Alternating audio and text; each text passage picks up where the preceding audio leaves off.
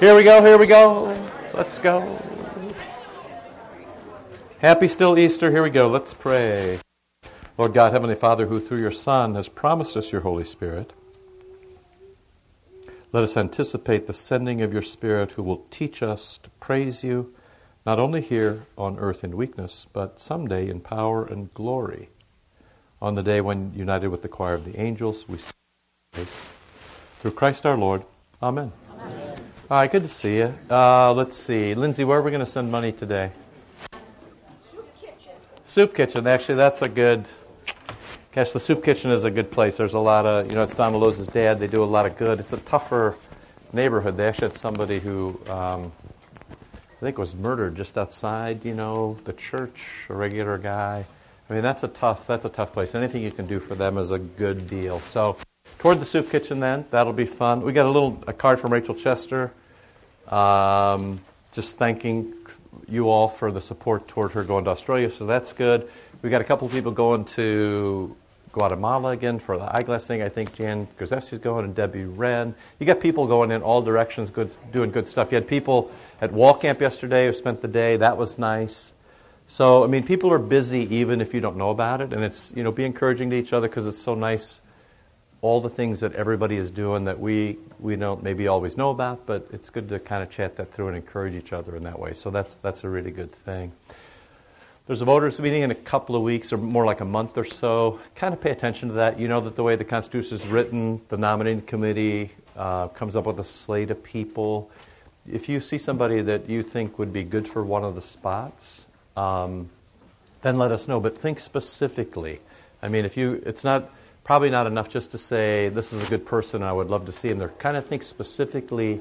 This person should slot into this place because they have the particular skills that would be at work you know, for the church here. That's the way that the nominating committee tries to think about it, and uh, we would love to hear from you if you have a great idea. But the other thing I would do is before you, you know, say put up Elizabeth Craig's name for something, you should ask her.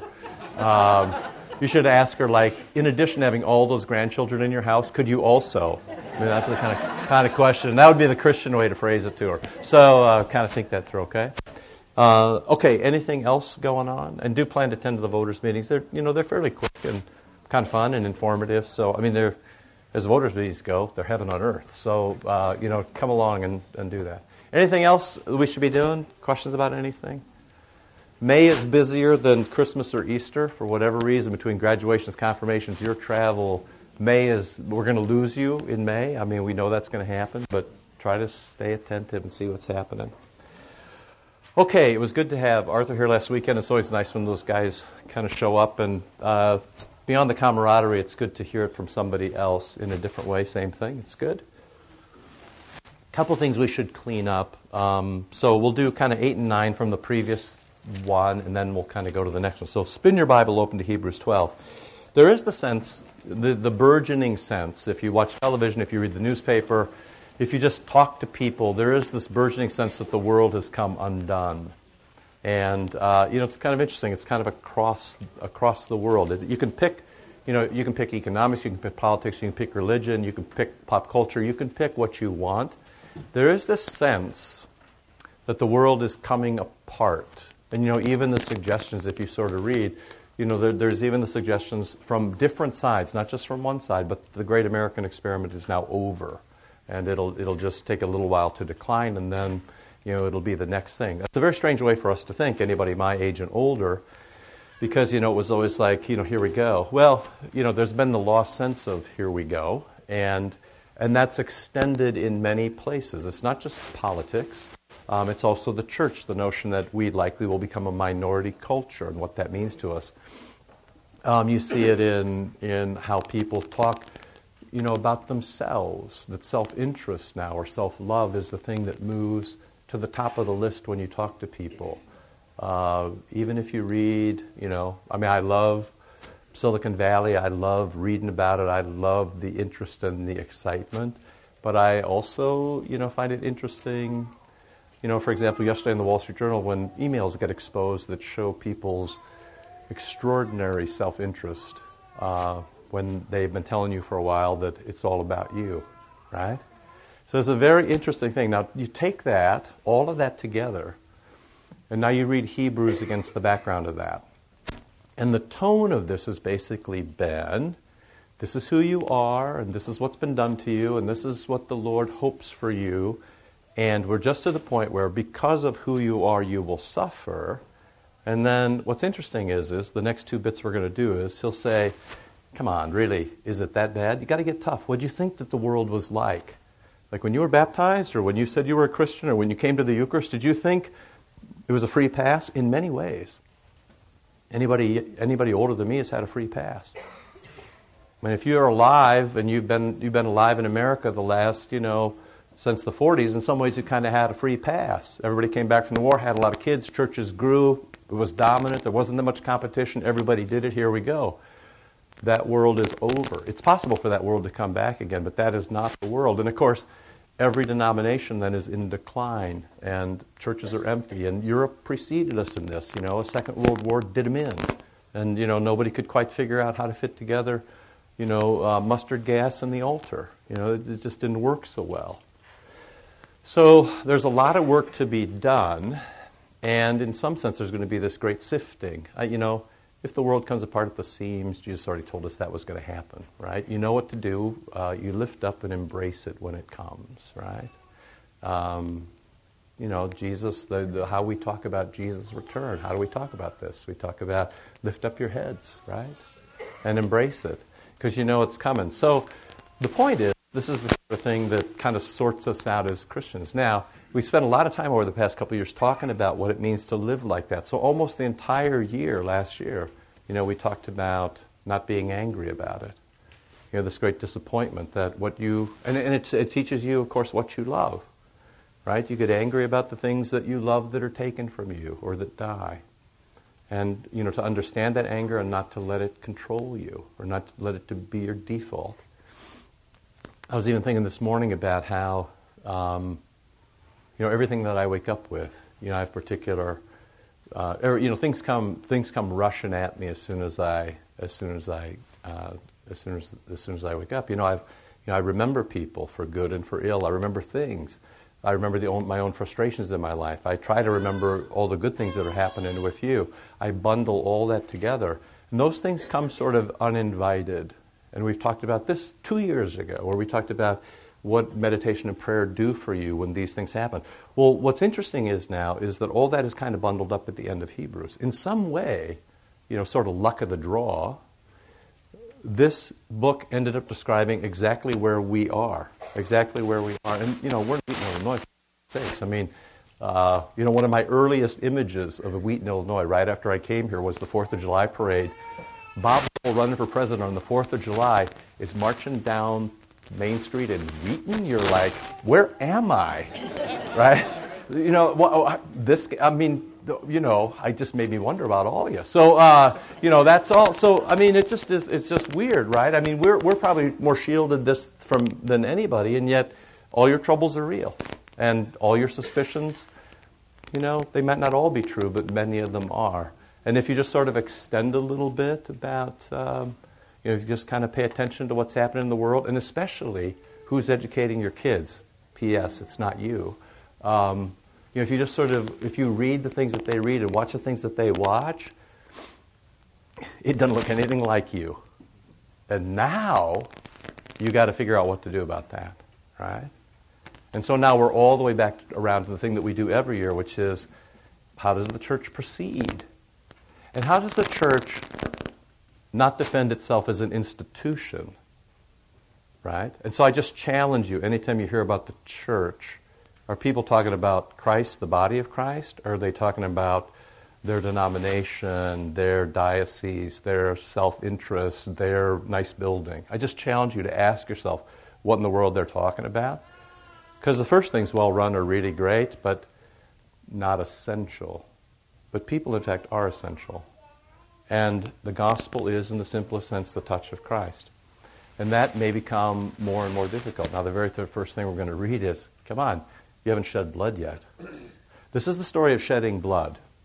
Right? The Jesus story is the story of shedding blood. From the very first day, I've told you, the only, there's only one story in Scripture. It's a story of death and resurrection. And death involves the shedding of blood.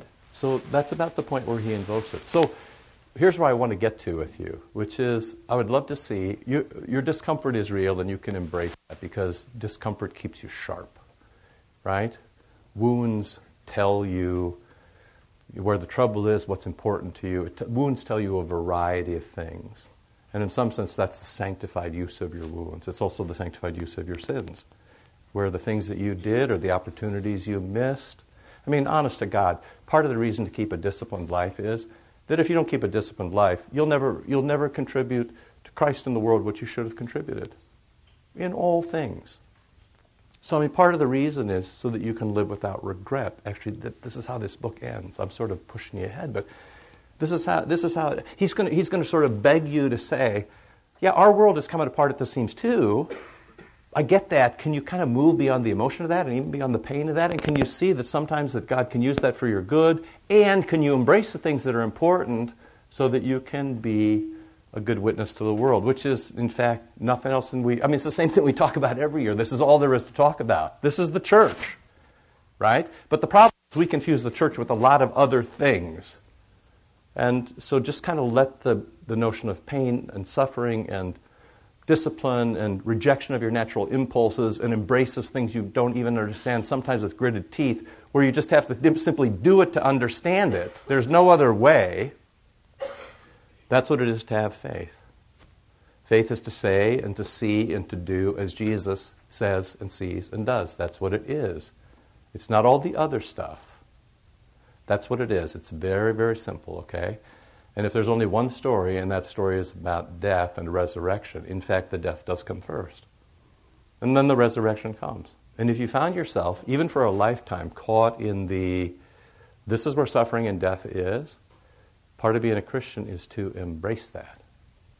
And then you, you know, um, you even see kind of remarkable stories from, you know, from the Mother Teresa's of the world who, who keep faith in action, all the way to somebody like St. Teresa, the mystic, who says, Everywhere I go, I see devils, and when I walk through, they hide from me. And I've never really understood why people are so upset when, when the demons appear to them, because the name of Jesus is with me and I'm baptized, and they shudder when they see me. And that's a remarkable way to talk about life. And that's not the normal way that we talk about it, and not everybody is given that, but it is interesting to think about that, especially when we get to the salient point today where it says, and your companions, the angels. Right? So, this notion that the angels go with you wherever you go, it's remarkable stuff. So, what I'm trying to preserve you from is the bitterness of anger of, frankly, you, you're, you're all on what seems to be a losing team at the present moment. Well, then there's the Blackhawks. So, you know, uh, if people can come back from the dead. You know, it's possible. You know, everything is an, and, and it's an allegory, all right? So, you know, you, you may feel like, and, you know, you may feel like you're on the losing team. Well, you know, there's some, there's some interest in that over the course of the Triduum, you know, Maundy, Thursday, into Good Friday, into Easter morning, and they couldn't quite believe it. You know, somewhere you're caught. The entire world can be taught. In fact, I pitched a course at the seminary once that everything should be taught, everything, the introductory theology course, everything should be taught from the Triduum. That you could say everything you needed to say about the church if you just taught from Maundy, Thursday to Easter morning. Right? That's about all you need to know. Well, you find your location in that story at some point, because after all, there's only one story. You find that location, and from there you go. And that's actually what's happening here. Okay? At least I'm going to argue that that's what's happening. So grab your Bibles. Um, I'm sort of at point eight on last the last time we met. I'm at point eight, and I'll kind of zip through this because you know it. But um, you know, just this introductory bit from Hebrews 12. I'm not sure I'm going to read sort of every verse. You know, we've come out of this where we had the, all these great examples, and um, I do actually want to just say, well, I want to talk just a little bit about suffering and then also about punishment, especially for Christians, and then move on from there. But consider him who endured from sinners such hostility. So consider Jesus. You're shaped in Jesus' image. This is who you are. Consider him who endured from sinners such hostility against himself so that you don't grow weary or faint hearted. So here it is. He suffers, you suffer. Don't be weary. Now, the trouble with that, of course, is, is that weariness is your natural reaction right? it's much like fear. Fear is a natural reaction. Weariness is a natural physical reaction. Fear is a nat- nat- natural emotional reaction. It just, just happens to you, of course. And you can't control it. I mean, I'm sorry, you can't, it just appears. But you can, in fact, control it. I mean, this is, this is the classic definition from classical literature of courage being managing fear. Everybody gets afraid.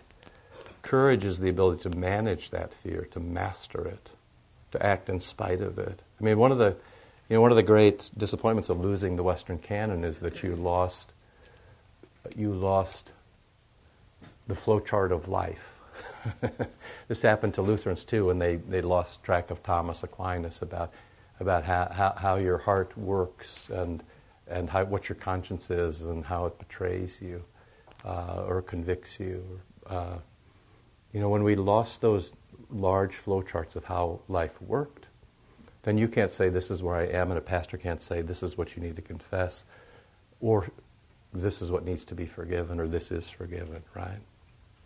So, uh, you know, we kind of have to try to, and we've tried to reestablish that. I'm, I'm, sort of my last great project before I die, in my own sense. I would love to uh,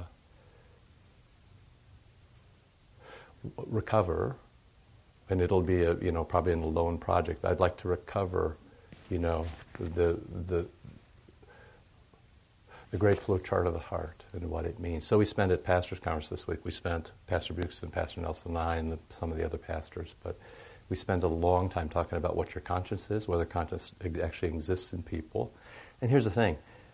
What's interesting is we go to these and other pastors and sort of quote scripture to us. I'm like, I have a Bible too. Actually, I do have Romans. I actually have Romans in my Bible. Well, you would, couldn't tell it by looking at this one, but I do actually have it. You know, and I, I know what about it being written on your heart. I know that. The, the question is, what's the implication of that? Or can it be so obscured by some people? So I put to you things like, what is conscience? What is it? Everybody talks about it all the time good conscience, bad conscience, guilty conscience. What is your conscience? This is something that we should talk about someday if we have a chance. Or what your conscience does to you. Does it accuse you or congratulate you? Or just continue to convict you or try to destroy you? And when that happens, who's in control of your conscience? Those questions are alive because that's what you live with every morning when you wake up, right? And then the next question would be given the world that we live in, if people are being just undone by their conscience, like, is there still anything that's wrong? Is there still anything? If, even one thing, is there just one thing even that's wrong? That would suggest to me that people have a conscience. And if there is, if there's even just one thing that's wrong, then how do you work from that one thing all the way back to Christ? whose blood speaks well of us and forgives us. So all of that has been lost. It's like, it's like the last 2,000 years didn't happen because we become stupid. We don't study it anymore. We gave up the Western side of things. It didn't mean that the rest of the world didn't have anything to say. It's just that we sort of sold our birthright for a mess of porridge. And now we're all standing around going, what in the, what's happening to us? Well, actually, both the ancients and Jesus knew what was happening. And that's both East and West. So there you go.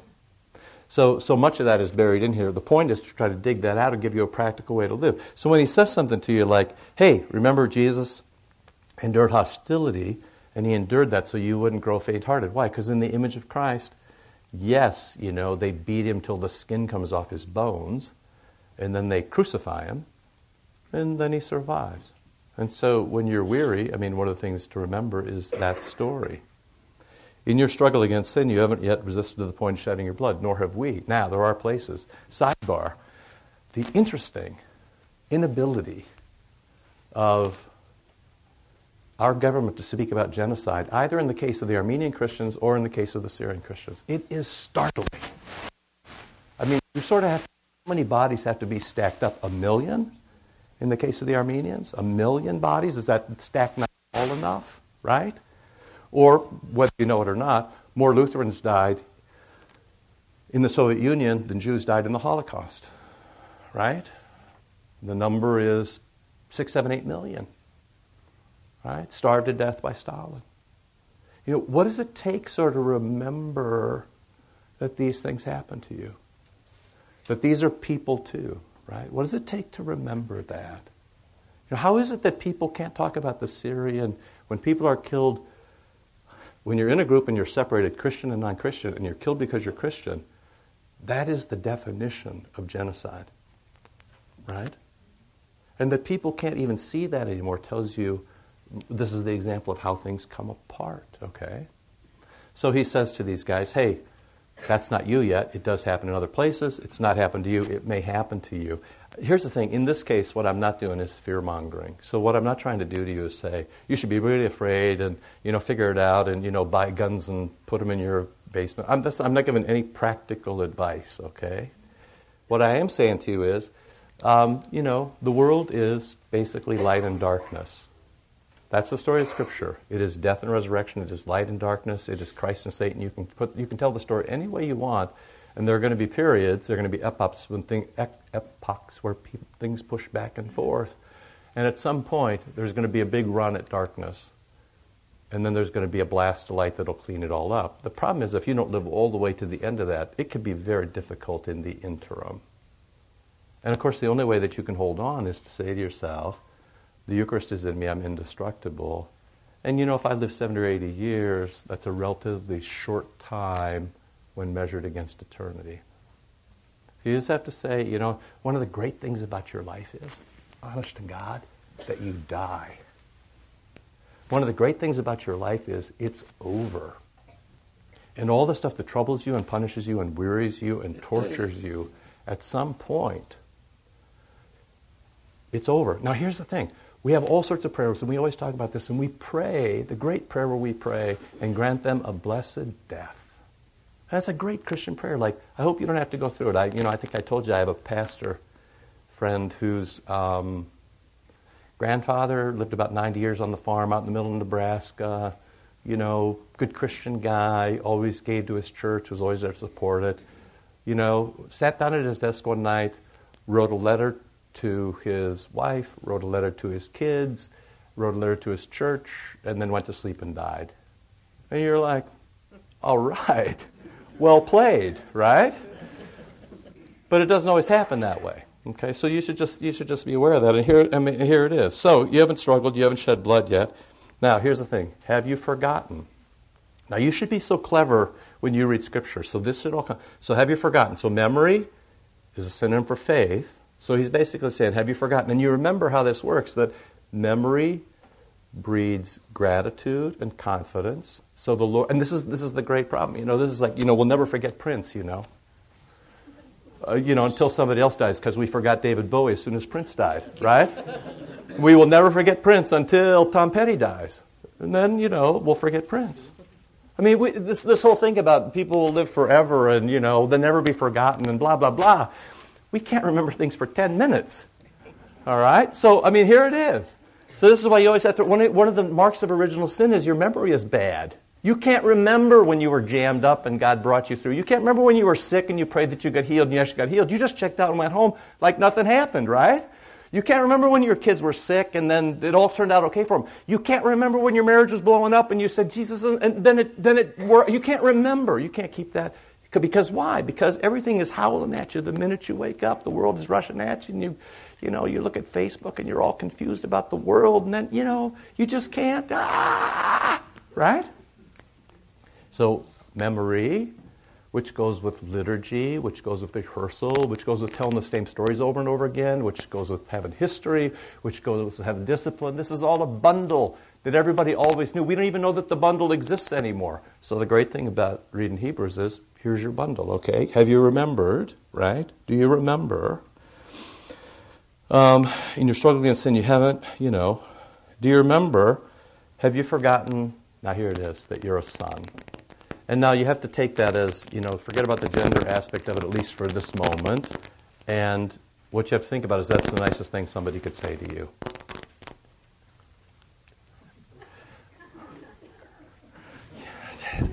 That's the right answer, buddy. It must be, must be somebody else, right?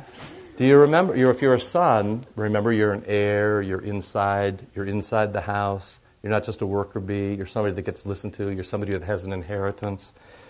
It, you just have to think. I mean, if, if Nelson can stand in the pulpit and say you're all mothers, I can stand in a Bible study and say you're all sons. Okay, it just is what it is. I'm just thank God he didn't preach that sermon on Mother's Day because that would have been. I was just. I mean, that's the first thing that went through my mind when he said that. I'm like, I thank you, Jesus. It is not Mother's Day because you cannot. Okay, so see, see, we got to remember with the blessings that come to us. Have you forgotten the the exhortation that addresses you as sons? Hey, sometimes the Lord's going to discipline you, and then this is right about where we left off last time. What's the difference between you know? What's the difference between, you know, how do you know if it's from God or not? God won't destroy you. How do you know if God loves you or not? Because He might discipline you. Every child needs discipline. Even now, we need discipline. We hire life coaches, we have spiritual advisors, you know, blah, blah, blah, blah, blah. All the places where we go for external people, you, hire, you know, you, have to, you can't ride your bike alone. You have to have somebody, you know, soul cycle you so that you'll ride your bike, right? Because why? Because we need somebody to impose discipline on us because they love us and they want you to lose weight and your blood pressure to go down. My son, don't regard lightly the discipline of the Lord. Don't lose courage when you're punished by him. For the Lord disciplines the one he loves, and he chastises every son he receives. And so I give you this, which I think is a marvelous quote um, from Madeleine L'Engle. This is beautiful. Now, here's the, here's the weirdness of life.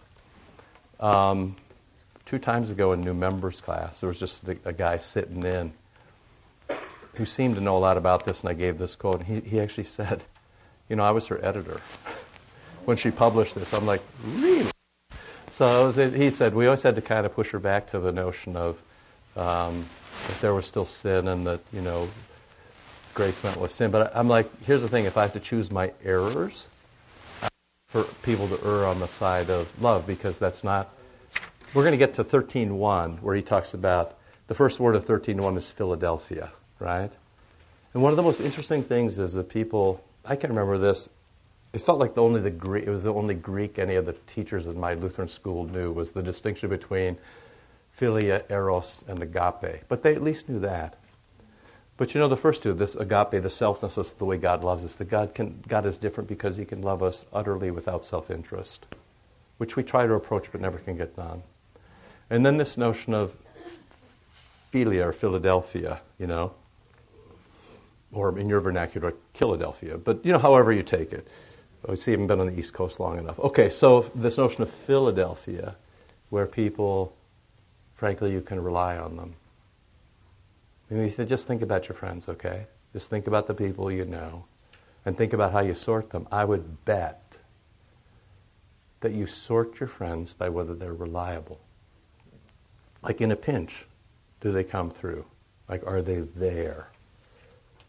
I mean, that's so there's, and then, you know, what's left is eros, which is, we talked about this a few weeks ago, where I talked to you about this, right? Where the, the new mo- mode is goes from sexual contact to commitment rather than commitment to sexual contact. We talked about this, right? We talked about this? Yeah, we did, right? Yes? No? We did. I can't remember what I said to you. I'm old, okay? So I just, I read, I read a, I'll just say it to you again. I read, you know, partly what people, one of the things that we have trouble putting together now. So I take everything I've said and put it all together when it comes to sex. And it's really interesting because at the end of 13, you basically have sex being commended as a ritually clean thing. So interesting. So actually, one of the problems is the church hasn't done a good job talking about that. So, you know, we just had this category of binary choice, good and bad. So, you know, sex is bad, bad, bad, bad, and then suddenly it's good, and you're like, what? The? Every kid in the world is going, what? Which is why they don't talk to you about sex because, you know, because they don't want to talk to you about it because you don't understand it. So here's the thing. But the new paradigm in anybody who's, you know, Tinder age or below is um, sexual contact to commitment rather than commitment to sexual contact. It's such an interesting way, right? But it also tells you how shallow people are. Because frankly, sex isn't hard. Ask any teenager, right? I mean, it's not, it's not this, but to go from, this doesn't, this, to go from, you know, sort of random, I hardly know your name sex to maybe this will work out for me is exactly the opposite what, you know, anybody probably in the room grew up with. But that's the paradigm now. I read kind of an interesting academic article on this about how people talk about this. It's very logical in one sense, but it is bereft of anything that looks like morality. Although, footnote, I still invoke my right at both the Republican and democratic debate that when anybody says moral, the microphone immediately cuts to me and I get to say, and what do you mean by that? I'm, I'm stunned. See, this is, part of, this is part of the masquerade that across the way everybody is invoking moral without saying what it is. Even people who don't believe in God are invoking moral. And I'm thinking to myself, so moral is like what you think it is? And how is it moral that you get to enforce that on me? Hold on. So we don't in God trust anymore, and yet you still invoke some thing that you found somewhere, and you think that should be binding on me in terms of a range of things. It's just so curious. I just, it's like people can't think their way out of a paper bag anymore because they have no sense of either history or logic. Like things don't have to fit together for longer than eight seconds, right? I don't, I don't get it. See, like I still am musing how Prince could be a Jehovah's Witness. I'm having such trouble. It's, those things are hard for me to fit together. I mean, I love him. I can remember when Kirby and I saw Purple Rain at the drive-in. This is where we, this is why I was at seminary. This is where we learned the people in St. Louis, when they go to the drive-in, do you remember this? They get out and dance. It was like, this is great. In Iowa, we drive in because we're in our cars, we're driving in. And in St. Louis, we go to the drive-in to see Purple Rain, and it's like, everybody's dancing, my people. It was so great. We never knew we could get out of our cars. You see how impoverished I am growing up in Iowa? This is the problem. It's having a narrow perspective on life, okay? So here we go. Just this uh. Just there's only one purpose for punishment. And you should think about this anytime you're asking yourself if God is punishing you. The answer might be yes. And the answer might, then the question might be why? And the answer might be because it's good for you. Okay? If God is punishing you, then it's good for you. Here's the answer there's only one purpose for punishment, and that is to teach a lesson. Touch this, don't touch that. Right? Touch this, don't touch that. Touch good, don't touch evil. You become what you touch. You give it incarnation. Touch good, and things will be will go well for you. Touch evil, and your life, you know, will turn into um, Night of the Living Dead. So there's only one purpose for punishment, and that's to teach a lesson. There's only one lesson to be taught, and that is love. Now, you know, love as in selfless love, as is I care about you, that I care about you more than I care about me. Perfect love banishes fear. Why? Because you know that it will have a good outcome. What you fear is the outcome. What you fear is the end. Right? My old thing about people don't fear change so much as what they really fear is loss. What you fear is that you'll be lost that you'll lose something terribly important to you and you'll suffer with that forever. Perfect love banishes fear, and when we're not afraid, I'm sorry, and when we are not afraid, we know that love, that love which includes forgiveness. She writes better than I read. Um, yeah, I mean, so if you discipline your kids, or especially with your kids, I mean, they got to know that it's going to come to an end. It's going to appear to them. Such you know this, this. They've done great studies on stress about the kind of stress that kills you, and they found it's not the it's not the amount of stress that people have. It's whether the stress has a terminus. So say you're writing a PhD, um, and you think they give you a stupid amount of work, and you know this will kill you. Actually, it won't because you have particular points built in your comprehensive exams, your dissertation um, defense that it's over. The stress that kills people is the, is the stress that has no end. When you can't see the end of it, that's the reason you fall over with a heart attack. Because you think the pain will never stop, right? So what's interesting about is if you, when you punish, for example, your children, you have to upfront. Everybody has to know that there's a limit. Because if you don't, they will despair. And if they despair, they will flee or die. Those are the choices, okay? So when God punishes you, there's always an end because the moment you say, I'm sorry, in that moment, forgiveness washes over you. When the lesson to be learned is not love, that is not punishment. Now, just put all your politics in perspective from all sides. That is revenge or retribution.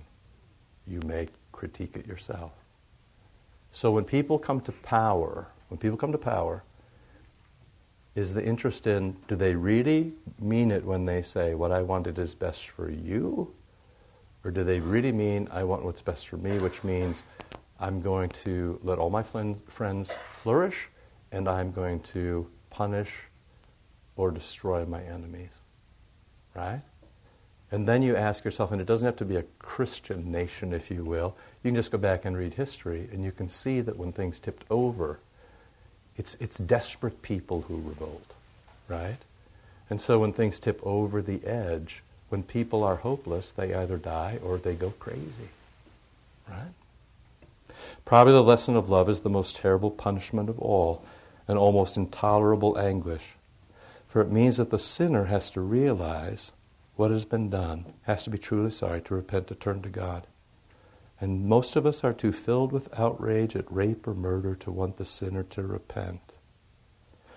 I mean, I just I read a post by somebody I know who said, "What I learned at church this morning is that God loves Hitler as much as he loves me." And then said something very honestly, "That's very difficult for me."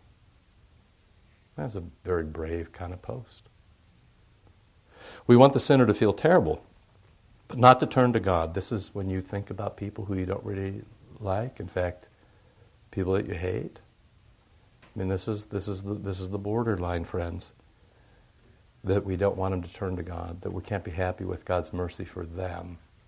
That, that God's mercy might even in their lives be more tangible or palpable than it is in our own lives. We want the sinner to feel terrible, but not to turn to God and be made whole and be forgiven. And so we show that we do not know the meaning of forgiveness any more than Jonah did in his vindictive outrage at the people of Nineveh. Right back to the top, there's only one purpose for punishment, and that's to teach a lesson, and there is only one lesson to be taught, and that is love. That is the message of Christ. Right? While we were still sinners, Christ died for us, which means why when we hated him, he still loved us. Right? Father, forgive them, they don't know what they're doing. Okay? And sometimes that's going to be extraordinarily painful. But, verse 8, if you're left without discipline, in which all have participated, then you're illegitimate children and you're not heirs. So, you know, you just decide what you want to be. You can either be part of the family or you cannot be part of the family, with all that that means in the ancient world. Part of what you have to understand in the ancient world is the notion of both family and hospitality, and order and authority, and hierarchy. All of those things working together, right? So, you know, there's a, there's a king somewhere who's in charge, and there's, you know, a queen. Go read Esther if you want to know what that's about. And and so then there are children, and there are, um, you know, so there, you know, there there are advisors, and and there are, there are people who are part of the royal class, and then there's sort of everybody else kind of trickles down. And you know what? If you don't want to play this way, you soon find yourself outside outside the gate. You're not part of the family anymore. This is how the family works. You've said this. I'm sure you've said this to your, to your family. This is how our family works. Come on, tell me that you said this, right? I don't care what anybody else does. They're not us, right? You've said this, right? If you haven't said it, you should say it. You should go home and say it today like six times. Just you can say it to your wife and or your husband. It's so effective. Just give it a try and report back, okay? But here's the thing, you know, there, there, we've got rules in this house, right? You said this in another, because I'm your mother, that's why. These are all riffs on the same thing. Well, here it is right here in the Bible. You know, if you're clever enough to pull it out and use it against somebody who you want to control. So, I mean, it's all yours. If you're left without discipline, in which we've all participated, then you're illegitimate. You're not sons besides this. We have earthly fathers to discipline us, and we respected them. I hope. Shall we not much more be subject to the Father of the spirits and live? Right? And so it's all toward being forgiven, toward mercy, toward love, toward living. For they disciplined us for a short time. There you go, the terminus. Bop. It has an end point. You're only grounded till next summer at this time. Someday I'll tell you about swearing in front of my mother and being grounded for a whole summer, but I really, we'd have, I don't know you well enough. Uh, for they disciplined us for a short time at their pleasure, but he disciplines us, and here you go, for our good. And now, besides athletics, are there any other realms really where people talk about that? Disciplines us for our good. That, that is not common talk. And if you think it is common, or even in your workplace if it's common, I would argue that there's an ulterior motive that looks like an S with two lines through it, right? But just, you know, they discipline us for a short time at their pleasure, but He disciplines us for our good. There it is, that we may share His holiness. For the moment, all discipline seems painful rather than pleasant. Later it yields, and there you go. This is going to be important as we go on. The peaceful fruit of righteousness to those who've been trained by it. Now, here's the thing in just a little bit, we got to go, but you can look around at this. In a little bit, actually, it might just be on the next page or maybe the next page. Or the next page. Man, why aren't we going any faster? Uh, if you go like six pages ahead, at the top of the point, you get this thing where it says literally any root of bitterness is popping up causes trouble. That's the opposite. That's like. Uh, Oh, it's just, it's just two verses down. It took me four pages to get there. Just go down to verse 15. See to it that no one fails to obtain the grace of God, that no root of bitterness spring up and cause trouble. This is just, this is, all this is, is the first thing we say to every vicar. We're going to have a new vicar. Next Tuesday, what's the first thing we're going to say to him, Vic? What's the very. First the microphone. What's the first thing we say to every vicar? You don't? Don't get out of trouble, you stay out of trouble. Don't worry, you're going to like your next vicarage better. No, he's been great. We don't have much time left with him. We, I, I, hear through the grapevine. We won't know, of course, till next week. I hear through the grapevine we've got a vicar schedule, which is great because I just want to say to you, this is why, for you who stayed with it in your woe, you remember there was one they had such trouble placing vicars one time that we took two vicars, right? They've remembered us in the old days. There were 25 churches that wanted vicars that didn't get them this year, so we're glad to have one. Anyway, the point of this is these are two sides of the same coin. You got to root things up. If you don't root up bitterness, if you don't pull it out by the roots, you know, it's like anything else. If you don't pull it out, it grows, it flourishes, and it takes over. Right, this, is why so, this is why the whole talk about discipline and love and doing better and what's best, all of these things, that they, they all bundle together. There's just one, I mean, I haven't said one thing. Oh, I've said one thing. I haven't said more than one thing this morning. I mean, for 45 minutes, it's just one thing. There's just one thing. You just have to say it in a bunch of different ways, and you see it every place you go. This is all there is. There's nothing else. There's one story there's death, there's life. Choose life. It's that simple. And the church is the place that trains you how to do that, how to push away what will kill you, how to embrace the things that will save you, how to not touch evil, how to touch holy. And if you touch holy, you will be different than everybody else in the entire world. Right? Left to themselves, human beings will kill each other. We are a ruined race. And that's as easy as original sin. We got to go. I don't know, we'll do something next week. It'll look like this, okay? Here we go. Um, Lord, remember us in your kingdom and teach us to pray. Our Father, who art in heaven, hallowed be thy name. Thy kingdom come, thy will be done, on earth as it is in heaven. Give us this day our daily bread, and forgive us our trespasses, as we forgive those who trespass against us. And lead us not into temptation, but deliver us from evil. For thine is the kingdom, and the power, and the glory, forever and ever. Amen. Okay, thanks. See ya.